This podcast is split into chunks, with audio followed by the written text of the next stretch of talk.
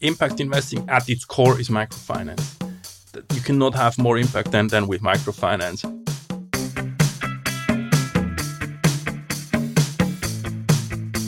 Welcome to the Swisspreneur Show, a podcast about startup stories and learnings from experienced entrepreneurs.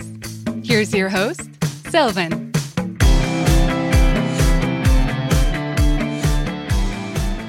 Roger, a warm welcome to the Swisspreneur Show. It's a pleasure to have you here today. Thanks for having me. You are a board member and the managing partner at Enabling Capital, an impact investment and microfinance advisory company based here in Zurich. Before we talk about your journey, we want to learn more about your personal background. You actually started business in Zurich. You also started working at Julius Baer's asset management team right during the financial crisis. And there you had a real aha moment when you were talking to a colleague about the Lehman Brothers bankruptcy. What happened? Yeah, yeah, that was actually a changing uh, moment for me because I was having lunch with a colleague and he told me that everything will go down and we will lose our jobs and we cannot finance our family anymore. And I told myself or thought to myself, that's not how I want to end up. So I always wanted to have some side business that I'm not relying on other people's decision so I want to be self-independent, and that's why I also started uh, other business on the side. Uh, one of that businesses was organizing events. Mm-hmm. You know, where where does that entrepreneurial drive come from? Did you already have that before that aha moment, or was that really the trigger point that then pushed you towards entrepreneurship on the side? So actually, there are two uh, answers to that. So on the one hand, uh, we have uh, big and successful entrepreneurs in our family. One is my grandmother like six years ago, her husband died, my grandfather, at a car accident when she was 37. So wow. she became a widow with three kids, and she had not only to take care of the kids, but also to the company. So she had more than 100 employees from, from one day to another. She had to take care of 100 employees and her family. And she made that quite successful. The company still exists and doing doing very very, very well. So I always had that entrepreneurial spirit in our family, thanks to my grandmother. And to your question about the events, actually, I was uh, approached. I, I, never thought I want to become an, uh, an uh, entrepreneur. I just was approached by a friend and who had the idea to do an event, and I'm like, yeah, why not? Let's let's start doing events. And after a while, we organized more than 50 events a year. Next to my normal job at Julius Baer Asset Management, where I flew all over the world, which was before the impact impact space. So how did you manage that? Because that's like one event per week, basically. Yeah, exactly. So uh, the thing is, uh, I was never alone. So always, it was always a team. It Was always a team approach, and once you get used to it, to to to, to spend time after your work to to to organize these events, but it, it might sound tougher than, than it was because it was for me it was a hobby so i never felt like it was a work. I, w- I would go out anyways and now i went out to do party and i earned money and i could inv- invite friends and and colleagues for for drinks for free and so it was the best of both worlds going out and earning money. That's a pretty good combination i guess. That was good yeah. have you ever thought about doing the event business full time or you know reducing your workload uh, in the bank and doing more fo- putting more focus on the event business no, actually not. I always saw that as a side business, and I actually still do one event uh, a, a, month. Actually, before uh, coronavirus hit, uh, which is Saturday afternoon party. So not, but we still do.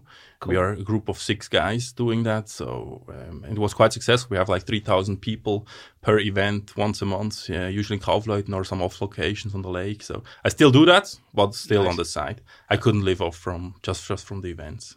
And economically speaking, you know, what impact did the event business have on your personal finances? Because I can imagine basically working two jobs that also has some positive financial impact on your bank account. Yeah, absolutely it did because usually you spend money when you go out and sure. I didn't spend money. I earned money while going out. So um, I could save a lot of money uh, back then, which is true because I didn't have high fixed costs. I didn't have family or anything, so I could save a lot of money, which I invested then in startups, real estate, which I think we talk about Absolutely, later. Yeah. Um, and it still has a big impact because imagine if we do the afternoon event and the club would be empty during that time. So we have quite good negotiation power to tell them, look, we fill we fill the the room for you at a time where usually nobody's coming, right. and now the turnover is bigger in the afternoon than at the excellent evening party. So crazy. Yeah. Everything before Corona, by the Of way. Of course, yeah. O- On a monthly basis, like how much uh, additional francs did you make per per month, approximately? P- Just you personally? Yeah, I mean, it was, I, I- could say it was like 30, 40% of what my annual salary was at the bank, which I did on the side as well. nice. Yeah, yeah that was That's a good top up, like a nice bonus, right? absolutely, yeah. yeah. And you also mentioned your family business that your grandma was leading. Uh, it's Diwisa and Willisau. Um, I think most of the people know it probably from the, the Troika vodka, for example, or, or other similar products. Was it ever an option that you considered to take over the family business, or why not? Uh, yes.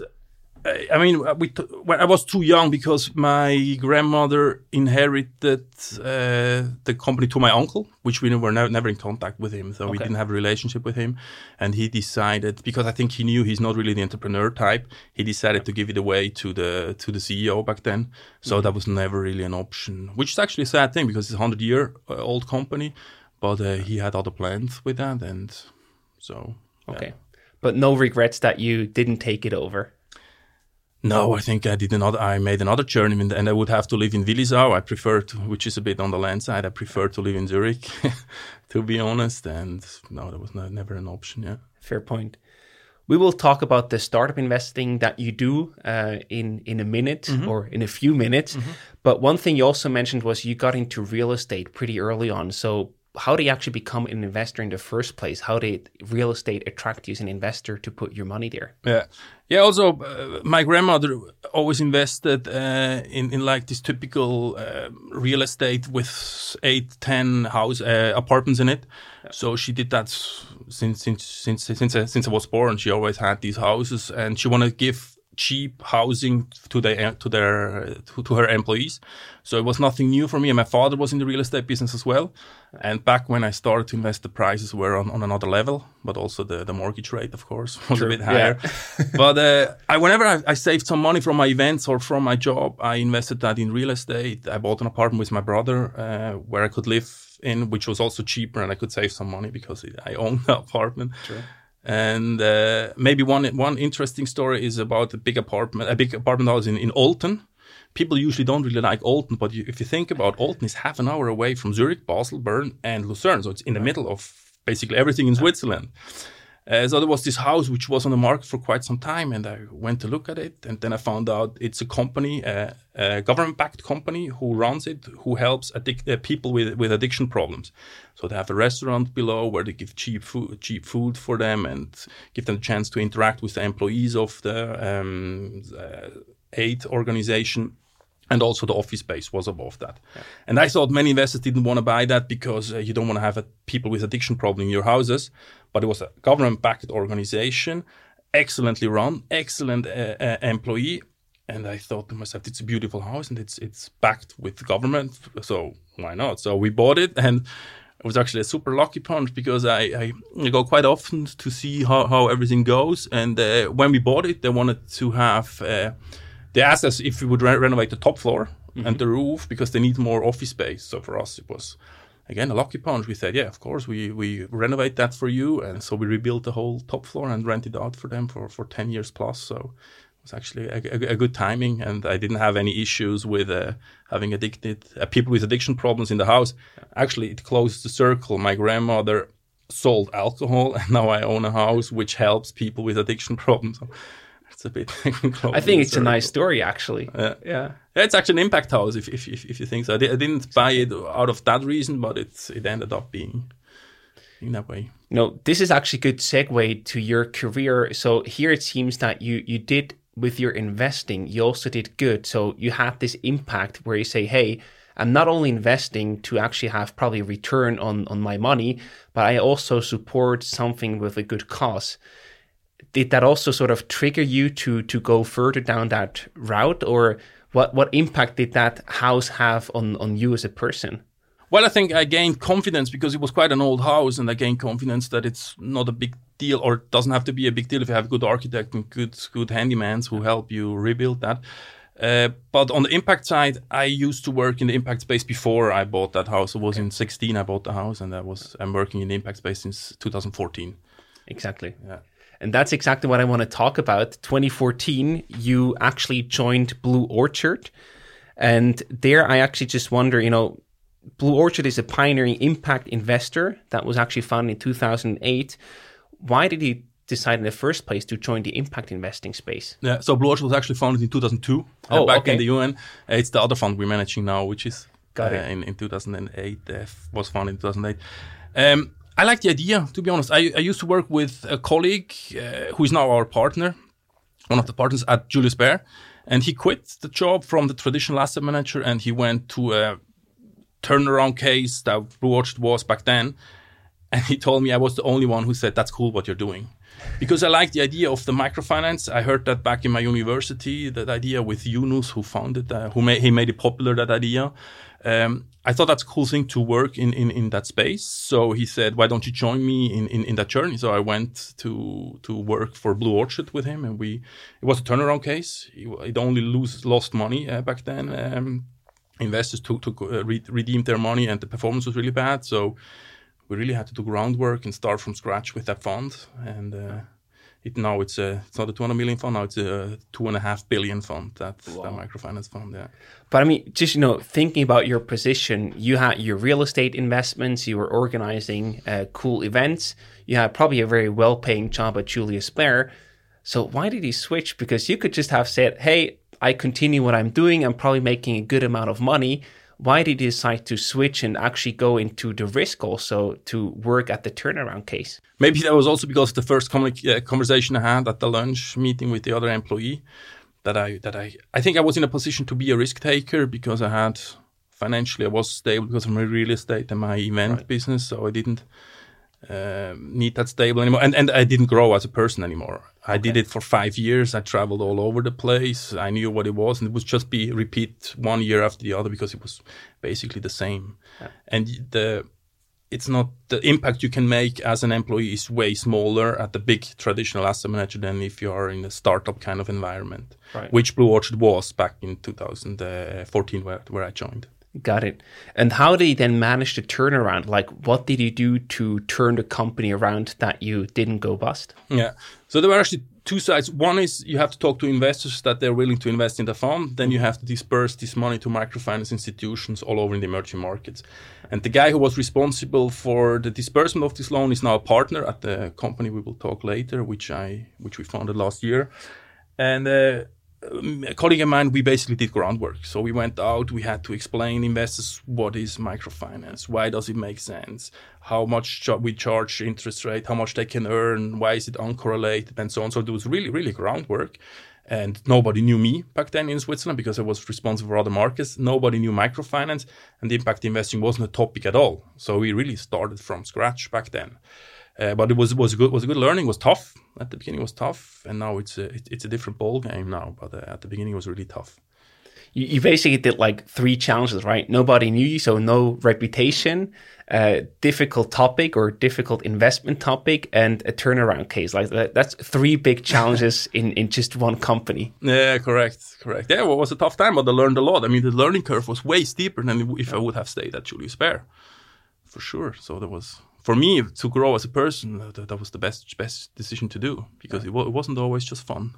Did you also have? I know you said you have your investments, your event business that actually gave you the financial stability, but did you have to cut back on some corners in terms of spending or life quality or lifestyle that you had? No, because I mean, the I I, I earned a decent um, uh, salary. It was not like a investment banking salary, but it was decent, so I, I could. And my, my fixed costs were su- super low back then because again I didn't have a family, and so That helps. yeah, that helps a lot. True. And then you actually decided to start your own company, right? Uh, it's called Enabling Capital. You run the EMF Microfinance Fund. And before we dig deeper into that topic, I want to know you already mentioned a few times microcredits. Why are microcredits important in today's world? So microcredit is actually nothing else than the small loan you give to the shopkeeper, to the farmer, to the market lady or person in, in the emerging market. So it can be 20, 30, 40 dollars. And already small loan helps to uh, help the employees in the emerging markets to become financially independent and to help help to raise their living standard. So it's really a big, big impact you can make with small money. And that's impressive to see if, if you are on, on, on the ground and see what it really helps. This money, that's that's uh, uh, super, super fulfilling to see. But it's not, we're not giving anything for free. So whenever we give a loan, we want to have something in return. So it's important that you teach the, the investor, uh, the, the micro entrepreneurs, you teach them, you know what a loan is, you know what it means to repay the loan, what is your business model, how you want to repay the loan, what you're doing if your business is not running that well. So it's really a huge process before you actually disperse these, these loans. So the educational part there is equally as important as the actual loan itself. I think with every loan that you hand out, you also hand out entrepreneurial training. Can you talk a bit more about that and why that's an important side effect of, yeah. of your loan? Uh, that's absolutely correct. So uh, currently we have more than 100,000 uh, entrepreneurs that we support with our fund, wow. but we do it indirectly. So we are not going to the micro entrepreneur itself. We give loans to microfinance institutions in emerging markets, okay. which you can think of as small banks, like Raiffeisen 100 years ago. Yeah. So these are the typical small banks who go then to the micro entrepreneur and give them the 20, 30, 40 dollar loan. Yeah. And whenever, before we disperse the loans to the microfinance institution, we do a due diligence with more than 100 checks.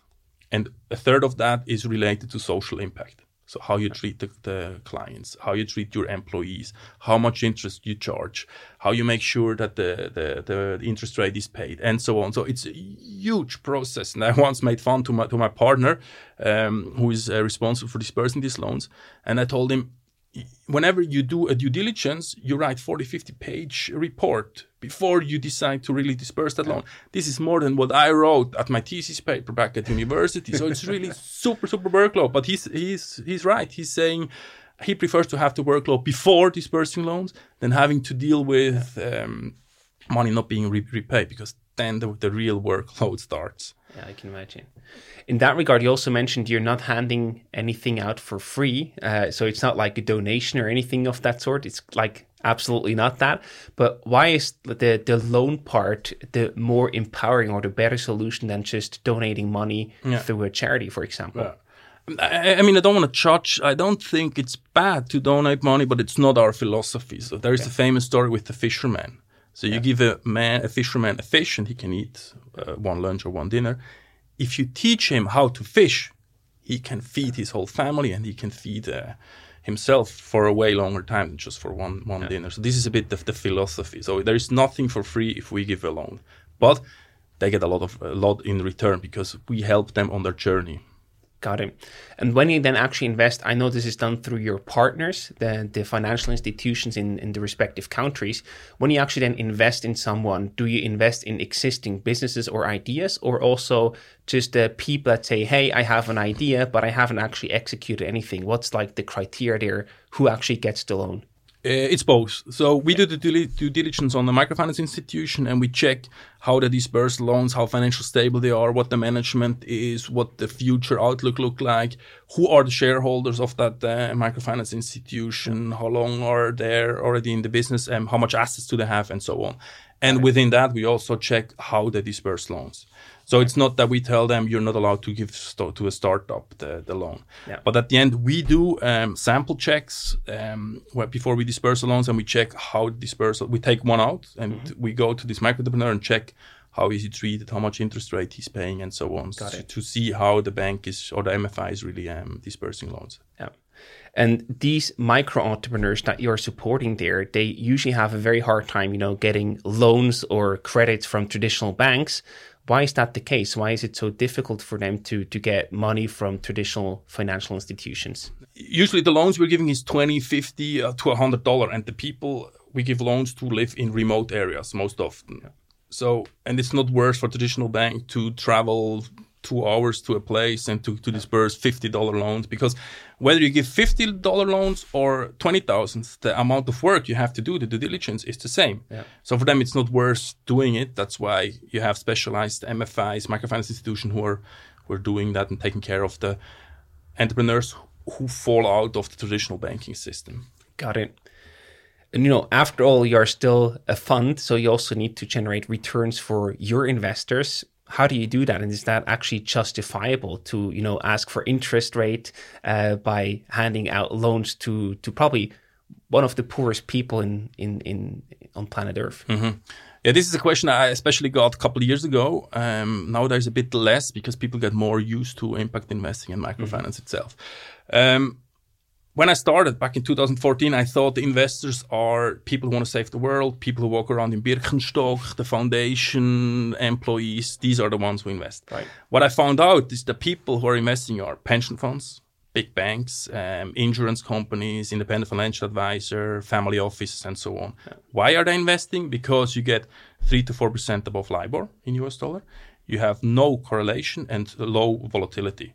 So that was a perfect match for them because back then, and still still is true today, you don't earn any money with typical real estate. The stock market is quite high, quite quite volatile. Uh, fixed income, you hardly earn any money, so you have to look for alternative, or uh, which is called TINO. There is no alternative. So we actually gave them an alternative, and that was also my sales approach. I didn't go to them and told them, invest with us and we're going to save the world. I told them, look, we have an attractive alternative for you as an investor, and you need to make return as a pension funds. You're obliged to make two percent return to Right. give it back to the, the people from the pension fund. So um, that's actually uh, the, the the trigger point to enter in, in microfinance space the, the big allocations because we are not targeting the 100 200 dollar investor you can invest but i mean if you talk with a pension fund then they invest 5 10 20 i just had last month a pension fund who invested 25 million that's of course that's more attractive to, to grow as a fund. But going back to your question is it fair to charge loan and how much we charge? I mean if you look at the value chain the micro entrepreneurs in us dollar pays 8 to 12 percent for their loan. Which is quite high. it's quite high Especially in Swiss markets, terms. yeah. In Swiss terms, so if if if, if you look at the um, non-collateralized uh, loan in Switzerland to buy a TV or whatever, um, it's bit less, but it's in the same range. So, Fair point. and you, you, sh- you, should not forget we are in remote areas, and we have the banks. We give loans to the MFIs. They have like a couple thousand employees who nothing else than giving loans to the micro entrepreneurs. So, it's time consuming it's far away it's it's cost intense and but the, empl- uh, the the micro entrepreneurs they pay back more than 99% of their loans so this is not the risk at microfinance so uh, but talking about the lo- uh, the interest rate it's 8 to 12% that they're paying to the microfinance institution and we get roughly 6.5% into the fund. If you deduct the whole total expense ratio which is management fee and all the other costs you uh, as an investor end up with 4 to 5% return. So you see micro entrepreneurs pay 8 to 12% you end up with 4 to 5% there is a lot missing in between but it's not a bloomberg and two guys who are managing a fund. We have 20 employees 22 now and 16 of them do nothing else than dispersing loans to the microfinance institutions these microfinance institutions have thousands of employees who take care of the micro entrepreneur. So it's really human capital intense our, our business model. That's why the economies of scale are a bit less than having a traditional equity fund with again two manager and, and, and the Bloomberg. Makes sense. You mentioned that 99% of the loans actually get paid back. Why is that the case? Because that seems to be an incredibly high number that you probably wouldn't expect that high from the outside. Yeah. So that's thanks to our um, selection process. So we make sure that the MFIs, the microfinance institutions, do a thorough due diligence before the dispersal loans. And then the guys who work at the microfinance institution who disperse loans, they're really social connected and they know the micro entrepreneurs. Mm-hmm. So they go with a, in Cambodia, Cambodia with a tuk tuk to, to collect the interest rate and to teach them how to do business. So we're really close, or the, our partners are really close to the to the end clients, and it means they are trained uh, in, in, in a good way. They uh, it's not too high of interest rate that they have to pay, and most often it's collateralized, which means if, if you want to buy a cow or a sheep as a farmer, then this is actually the collateral for for that loan. That makes it a bit cheaper than, than it would used to be. And don't forget, if, if you work with loan sharks in these countries, then uh, interest rate of 100% plus is, is, is normal. So in these countries with high inflation, 8 to 12% is more than, than doable and, and, and accepted. Wow. So that's like a really good alternative that you're providing there. That's the goal of microfinance. Yes, absolutely. Yeah, yeah. What geographies are you actually active in? I know you are active all over the world, basically, but what uh, you have any focus or what geographic areas are you actually uh, active in? Yeah. So it's actually uh, all the emerging markets except uh, like the four or five typical ones, which is North Korea. We are not uh, South Sudan, uh, Cuba. These are like the typical ones we are not, or Central Africa, African Republic, something like that. Got it. Uh, but every, everything else is actually okay. Uh, we we can disperse loans. we always check how political safe they are, how much interest rate is in general charge, does it make sense, can we bring in money and can we get it out again? So, but our market is all over the emerging markets. Got it. And what's actually the smallest loan you've ever handed out? You, you mentioned 20, 50 or 100 dollar. What was like the really the smallest one that you ever did? Yeah. So, I mean, we disperse loans between two to five million to the microfinance institutions. Then they go and give the small loans.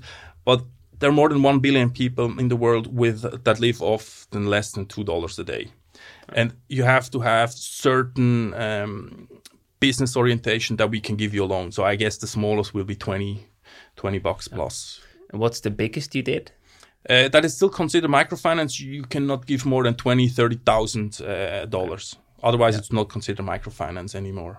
Makes it's sense. SME uh, finance, which is also a good thing, which can also make sense because not not everybody want to be an, an uh, entrepreneur. Mm-hmm. Some prefer to be employees, and if you have a SME, then that's sure. also good for the economy and the yeah. people. Yeah. Uh, one thing that we saw when we did our research, I'm not sure if that's true, so please correct me mm-hmm. if I'm wrong, but often your loans are also given out to groups, not only individuals. Why? Why is that the case? Yeah. Uh, it's it's actually beneficial for both because you only have to do one due diligence, and for the groups it's uh, less interest rate, and they, they, basically guarantee for each other. So, okay. uh, for example, we were once in Kenya, and then you have a, a, hairdresser, you have a cab driver. Cab cabs in Kenya are the, the motorbikes, and you just sit behind, and this this is a cab. Okay. You have the a lady who's selling clothes for for babies, and two other guys, uh, which I can't remember what what they did, but they put themselves together into a group and went to the microfinance institution to, to get a loan. Yeah. And this is always a good start. And once they prove that they could get a loan by themselves, then they can reapply for, for another loan. It's actually yeah. a good start uh, in, into the microfinance world. It's like a multi step process, if you want to call it that yeah, way, right? Correct. We also did uh, saw with the research that the demand for microloans totals about 250 billion US dollars, but currently this is by no means matched by the supply of it. Like, is this actually a good or a bad thing that the demand for the microloans is so much higher than the actual supply? Do you see a big chance to expand your your operations, your fund, or is there actually a big challenge that you face there? Um, both. So, I mean, if, if you look at Switzerland as a microfinance hub, there is there are roughly um, the whole microfinance market is roughly 15 billion with funds like EMF, like Enabling Microfinance Fund, and a third of that is managed out of Switzerland. So Switzerland is a big hub for that, and we can invest in or worldwide there are roughly 10,000 so-called microfinance institutions, but attractive for us uh, are roughly 300. This means uh, a track record of couple years, a certain amount of assets, external audited accounts, um, uh, some some social performance they have to fulfill, and so on. So our target market is roughly 300. Um, and once it can also be that they grow out of our market because they become too too big for us and they're not willing to give us six and a half percent. If they can refinance themselves in the global market for two, three percent, then they don't right. need us anymore, which is a good thing as well. Um, so our market is capped at. The, I think you cannot be over a certain size as a fund because otherwise you have to give loans to big banks which are not doing microfinance or just a too small part microfinance. Yeah. And our typical, as I said, loan is two to five million. These are typical banks with maybe hundred, three, four, five hundred uh, dollar million dollars of assets, yeah. and that limits a bit what what, what what what you can do. But going talking again about the example in Cuba, if Cuba opens up, then the first guys who go in are the the churches, the foundations, the development banks. Uh, Kreditanstalt für Wiederaufbau in Germany, KfW. It's a huge company. They're the first one who go in, mm-hmm. who teach them, who, who helps uh, build up the the microfinance institutions, and usually the, the, interest rate that is charged back then is really high. And as more prof- profitable they get, as more experience they have, as more um, uh, experience they have, then the loan interest rate goes down and the mm-hmm. loan size goes up. And after a couple of years, we are willing to go into into that market. Got it. But in that regard, that also seems to be a temporary thing because ideally you enable them to then, you know, grow bigger and bigger, and then eventually they become too big for you one day. Exactly, which is a good thing. I mean, Raiffeisen was a microfinance bank. It supported the farmers to, to buy another cow. Microfinance uh, Switzerland was actually a microfinance market. Bank of America Merrill Lynch was a microfinance bank. They had the earthquake in San Francisco, and then an Italian guy went went there and helped the small shops with small loans that they can restart their business. So it's not a new idea, microfinance, and it's actually a good thing. Raiffeisen is not doing microfinance anymore; they do everything right. else. But this is also um, a development process which is which we are happy to see. But there's still enough um, microfinance institutions around who are wanting us to to to give to disperse loans to them. So we don't have an issue yet. We are now 215 million uh, in size. We grow quite heavily f- within one year, from 85 to 250 million, and we don't have an issue dispersing these loans at all. But do you think that this will become eventually a challenge in the future? That you do need to find other, you know, investments or business models to to work on? Yes, absolutely. I think the the size, the way we understand microfinance, the way we manage the fund, or we want to manage the fund going forward, is. Uh, is capped at seven, eight hundred million assets, maybe one billion, but more than that, we cannot really grow the way we want to do microfinance. Then we go into the SME part, which is not microfinance anymore, but also interesting, of course. Uh, we do have other mandates. One is from the UN, uh, the the European Union, and the African Development Bank, which is supporting people in Africa with clean cooking solutions. This is a 50 million mandate we just won, and we will be live uh, next month. Nice. But it's a big challenge to find out another good idea next to microfinance, the next big thing. It's really hard to find. And, and to be honest, all the companies I uh, look or, or, or, I observe, they didn't really find the next big thing. They're all, to say it a bit a bit harsh, as uh, one trick pony, which to have one big big fund and then some other small funds on the side. This is also a challenge for us because we don't want to have a, a forest full of bonsai trees. You don't want to have that. You want to have sure two or three big bigger funds. So, but we are working on some concept, but it's a uh, it's a challenge. It's a challenge to find the next big thing in impact investing. So we're we're curious to uh, observe what are you what you're actually cooking up next in that regard. Before we continue with the show, we would like to introduce you to our new partner, Newco. Newco helps founders navigate the paperwork that starting a company involves. From the first consultation all the way to the commercial register, Newco has helped more than 900 entrepreneurs start their company, and they do so at highly competitive prices. To find out more, visit newco.ch slash Swisspreneur. Again, that's newco.ch slash Swisspreneur. And now, on with the show. I also wonder, you know, now we, we got a very good picture about why microloans are important and how you actually execute them with your partners all over the world. I just wonder, do you have any favorite success story that you actually saw or actually enabled throughout the years? Mm-hmm. Yeah, I mean, uh, we we dispersed hundred thousand loans, and basically all who repay the loan are success stories. But there are right. there are cool stories like the farmer who, who got like the twenty dollar loan to to to buy additional uh, crops or rice or whatever it was, and then he, he grew bigger. He, he got another uh, loan, couple hundred dollars. He was able to hire new employees, uh, new new uh, cows. He, he added the whole, the whole farm, and he grew. Thanks to the credit we give them, he he we, he grew to a small and medium enterprise, which is always a nice success factor to see. Or if if you see that uh, women are successful with their business and can help bring their kids to school help them uh, to raise them in a better environment. I mean, this is this, these are brilliant stories, and we have thousands of thousands of them. We also uh, publish some of them on a monthly basis to, to give a better feeling for for the investors. Uh, cool. I think this is really entrepreneurship at its best to really understand the power uh, that entrepreneurship can have in accounting for a person on an individual level. Absolutely, uh, that's also fulfilling. That's also why we don't have any issues hiring new people because they know they want, don't want just earn money. They also want to have some impact, which we can give them more more than enough. So. Absolutely. That's why we don't uh, we don't really need to look for new investors and uh, for new employees. Uh, good thing we, we, we got approached by really good talent. They find you.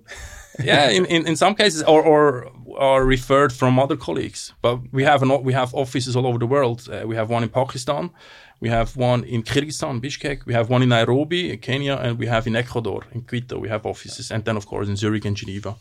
But the heart of the company is in the emerging markets. These are the guys right. who know, the, who feel the pulse there, who, who disperse the loans.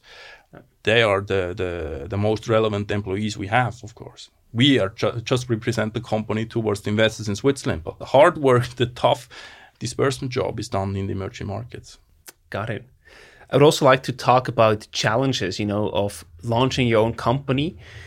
The first thing to start, we already heard it, you actually started with the team that you got to know at Blue Orchard.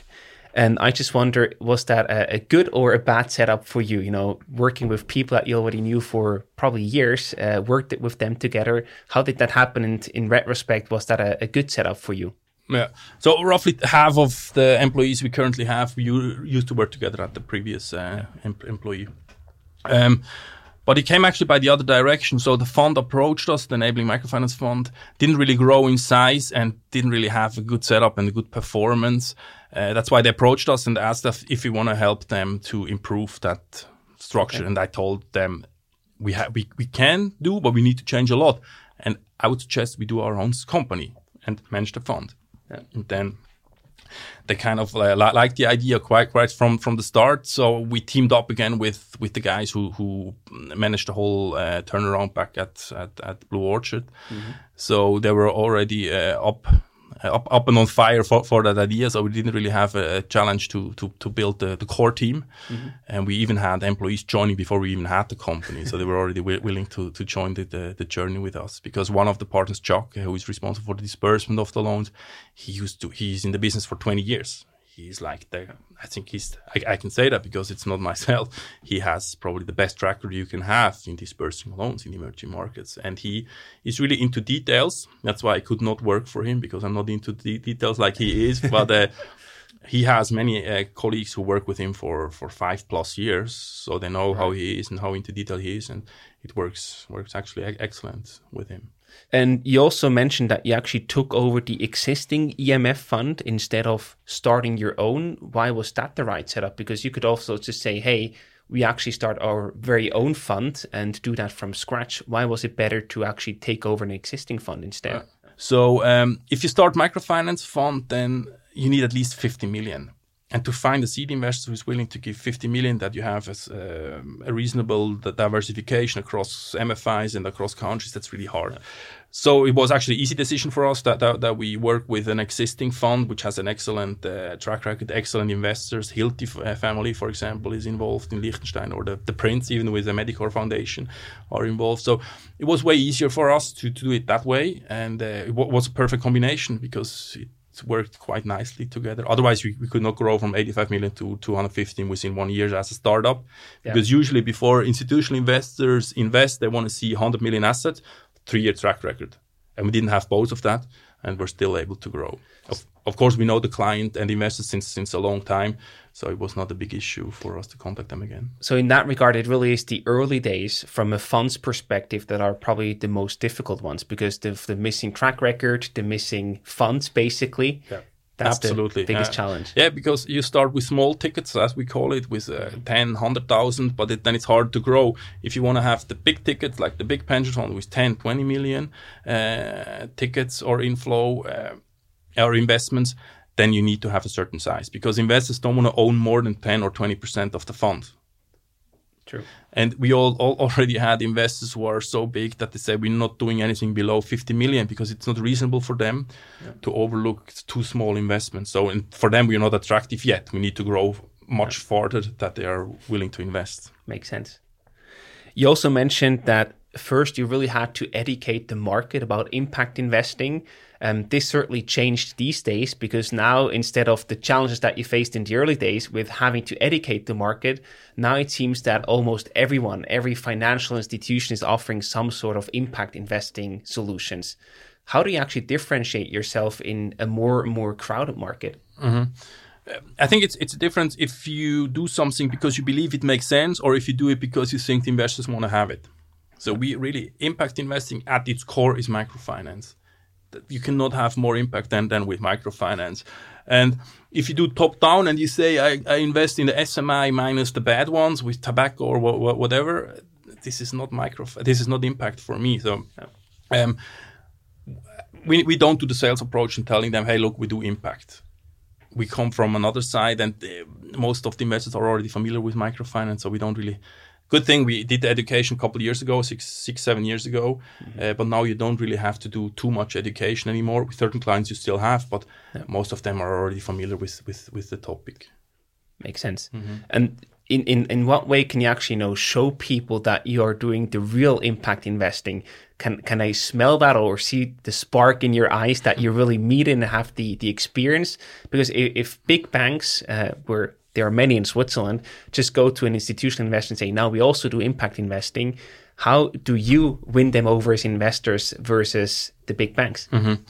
Yeah, inherited in our or implied in our uh, due diligence process is one third of the questions are related to social impact. And we also report that. Okay. So we report how many micro entrepreneurs we have, how much uh, is the average um, loan we disperse, how much is the median loan, how many females we have, how many uh, f- um, entrepreneurs are in rural areas. So we report it on a monthly basis. We do once a year. We do um, a social impact report, which will be produced in the next couple of weeks or months. So where we really show what we do, how we do it, why it has impact. And two other things we do. Um, it's not the idea that I tell you what we do. We want the investors to know by themselves and to see by themselves. Right. Since we cannot travel at the moment, we do webinars. We always have CEOs from from MFIs or microfinance institutions joining, and we want investors to ask questions. They can ask all the questions they want. It's not that that that, that we filter the question. They can really ask whatever they want. Cool. And what we plan to do as soon as everything opens up is doing field trips, which means we bring the investors along, go to the emerging markets and show them on the ground what we do. They should see with their own eyes what we do. They should ask questions to the micro entrepreneurs. They should ask them how you repay the loan, how much interest rate you pay. So bringing them along to, on the journey and, and involving them more is also helping us in, in, in showing our what, what, what, what we do. Because it's different if you see it with your own eyes and then if I tell you what we do. True in that regard, you also have many different stakeholders that you actually have to, you know, make happy. You have four partners, you have family offices, and also funds in the background that all want to get informed, and some also want to have a say about what's happening. So, how do you actually manage the different stakeholders? Because that's quite a few people or organizations to take care of it actually sounds more complicated if, if you say like that, but it's true. we do have different shareholders. But the good thing is we're all aligned. I mean, if you team up with a new team, then you always have to find your role within that team. And that was done. I mean, we, we started that process more than two years ago. Um, that, that was already done. I think we all have the same vision, the same mission. We know what we are doing. We know where we want to be in five years. Mm-hmm. The funds are aligned. Um, so that that's actually that's also a reason why many employees want to join us because they believe in our mission. They believe in our vision, which is um, which is helpful in attracting new talents and and to work to, together with, with the colleagues. And the good thing is, one colleague and myself, we are responsible for the investor side, and two other partners are responsible for the disbursement side. So in a day-to-day job, we have to make sure that whenever money comes in, that we have enough pipeline to disperse the loans to the MFIs, which is right. sometimes reflecting a bit the higher liquidity because it's it needs three to six months to really disperse from the first contact to dispersing loans, three to six months. Okay. And sometimes you have big inflows which need once or two months to be dispersed again. Yep. So we meet on a on, on a or uh, of course not not meeting, but with Zoom calls we, we see each other on a, on a weekly basis. We're in contact with WhatsApp and and on on a daily basis. Of course that that works that works well. And how long does it actually take to then generate a payout? Of course, you get your interest rate on a regular basis, mm-hmm. but how long do the loans usually last? Yeah. So when we disperse loans, we uh, give them a credit a loan for three years, but we want to have repaid it uh, for one uh, third after one year, the okay. second third after after two years. So it's always yeah. it's so-called amortizing loans, which is uh, good for us for liquidity wise because mm-hmm. we can either renew the loan or give a new loan to another MFIs or repay it right. to the investors if they want to have the money back from the yeah. from from the fund because um, you really have to take care that it's not a liquidity mismatch because we offer the investors liquidity from one to three months when they redeem, mm-hmm. and we disperse loans for three months uh, for three years. Yeah. So you have to manage that liquidity. That's why we have always 10% cash, maybe 25% within the next six, seven months is uh, going to be repaid into the fund. And we also have a credit line from our custodian bank. Got it. And one last challenge that I want to address is, of course, COVID. It hit all over the world, obviously also in your active markets. But surprisingly, in the prep call, you mentioned to me that you know these ecosystems they are way more resilient because there's always a crisis Mm-hmm. so what impact did covid actually have on your business Yeah. It's actually funny when I started at after university at Julius Baer, there was a Lehman Brothers crisis, and now when we started with Enabling Capital, there was a COVID crisis. There is, there is no chance that, that you could foresee that, of course. so whenever you will start a next company it will be the third crisis right absolutely, absolutely.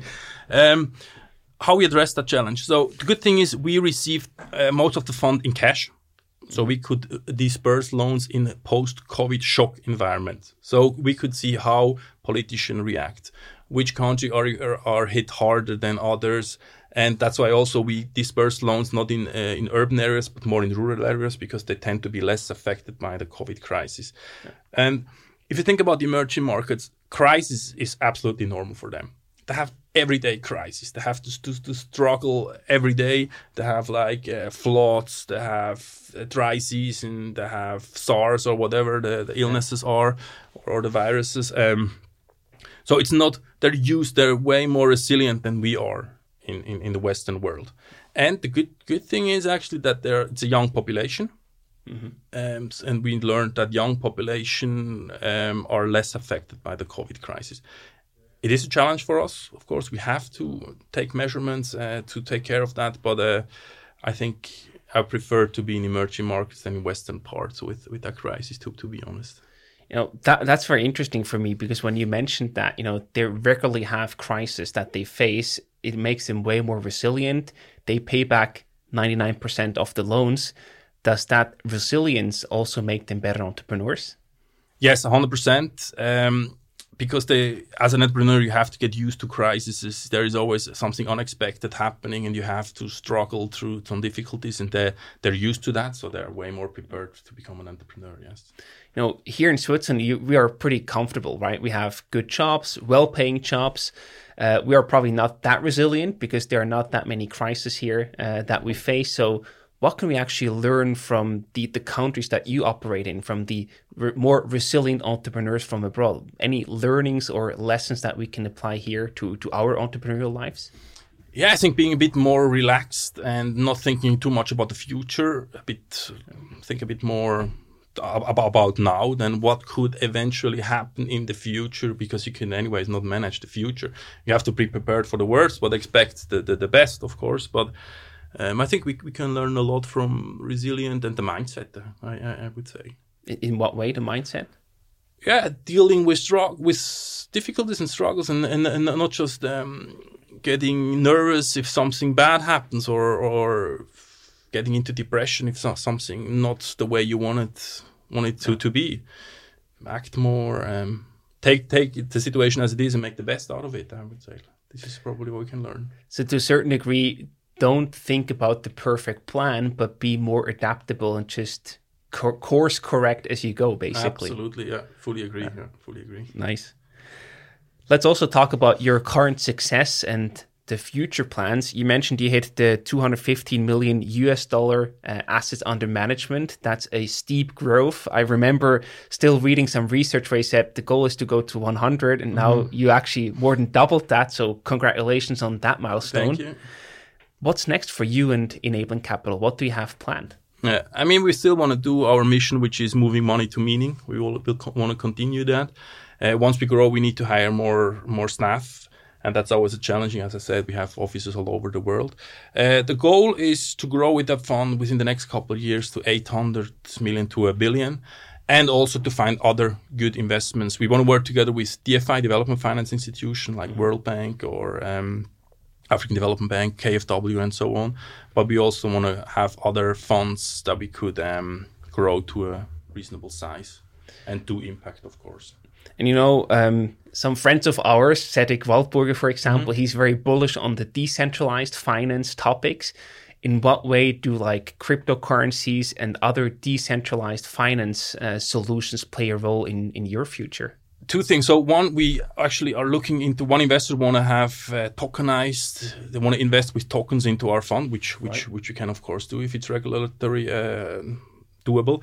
But the other interesting thing is um, in uh, when it goes to technological advance uh, or they're way more advanced than we are in emerging markets. For example, this Twint or this Apple Pay, which we now think it's super super cool and new. It's in Africa, in, in Kenya, they do that since since years, since more than ten years. It's with M-Pesa, and more than half of the the, the turnover on, on, on, in a yearly basis is done via M-Pesa, and you can pay everything. And it's not with the with the Apple iPhones or the Samsungs we have. It's with the old cell phones.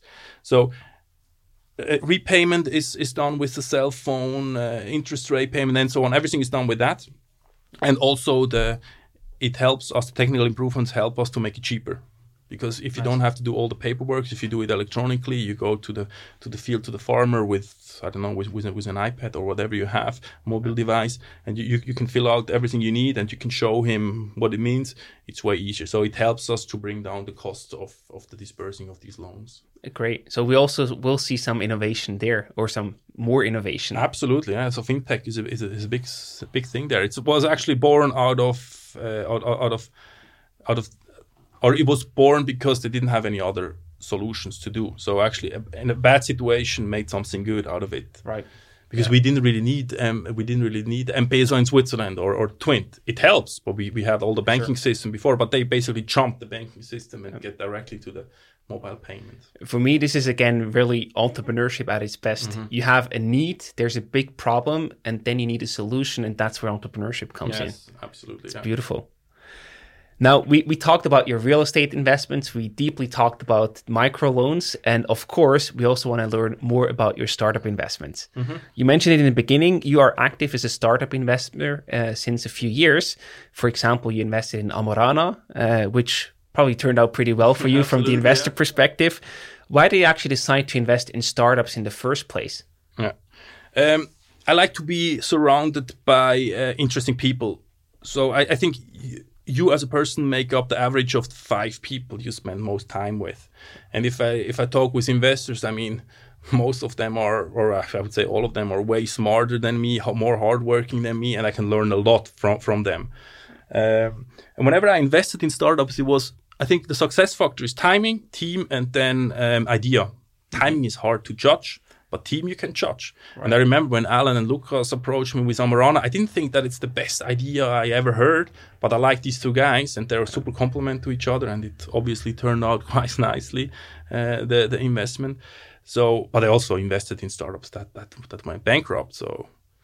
The, you always have the, the success stories and, and the failures next to it how do you actually deal with these losses? Because that's obviously part of being a startup investor. But I can imagine when you actually go through a loss and the company goes bankrupt, that this still is or can be a bigger challenge emotionally than you first thought because you're actually losing money. Yeah, it's actually a bad thing. As, as humankind is always more focused on the bad thing than on the on the good thing, which is yeah. true. Uh, but the funny thing is that investment that went bankrupt. Uh, he's still a friend of mine. He's a good friend of mine, and I just rent. We have going to change an apartment, and I rent apartments from from him. So I'm still in contact nice. with him. I mean, at the end, it's it's risky money. It is. Right. You do ten investments, eight doesn't, uh, seven don't work out, two okay, and one hopefully takes off. So yeah. that's part of the game what's important there because I can imagine you can end an investment or end a company in a good way, but also in a bad way. So you're still friends, you're still in touch. What did that entrepreneur do particularly well to to make a good ending possible? Uh, it's easy to answer. Uh, it's communication. It's always communication. The most issue happens uh, lack of communication. Uh, so he came to me when the company was in struggle because the core team left, and he told me everything in a transparent way so yeah, I think he made an excellent communication. Uh, yeah. That's why I didn't. I mean, of course, I, I tease him with that with that loss, but it's also important if if invest don't invest all the money into one startup. I always invest smaller amounts. Um, that's that that I can diversify my my investments. Yeah. Ne- ne- never big money and that that I need for for living. Sure. And why do you actually decide to invest alone and not through a fund or a business angel club? Uh, because I like to be involved more closely to to the ideas.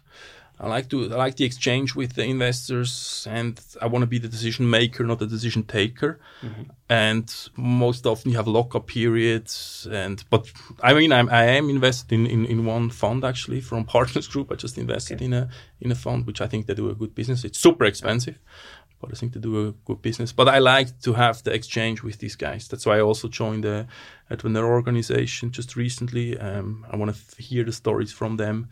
I want to get first-hand information. That makes sense. Yeah. And you know, you mentioned team is the most important part that you focus on on these early stage investments. But I also wonder, are there any trends or topics that you are especially bullish on for the future, for future investments also? Uh, that's funny because I, I built up trust in, in the Amorana founders and they approach me with new ideas. And that's why I'm, I'm, I'm quite fast with uh, entering new ideas with them. For example, we just invested in DFINITY, the internet computer, uh, thanks to an investment idea of one of these guys. So, um, and I want to force myself to look into these topics more. That's why I want to invest because sometimes it's too complicated for me and I want to focus and, and learn more about what, what, what it is.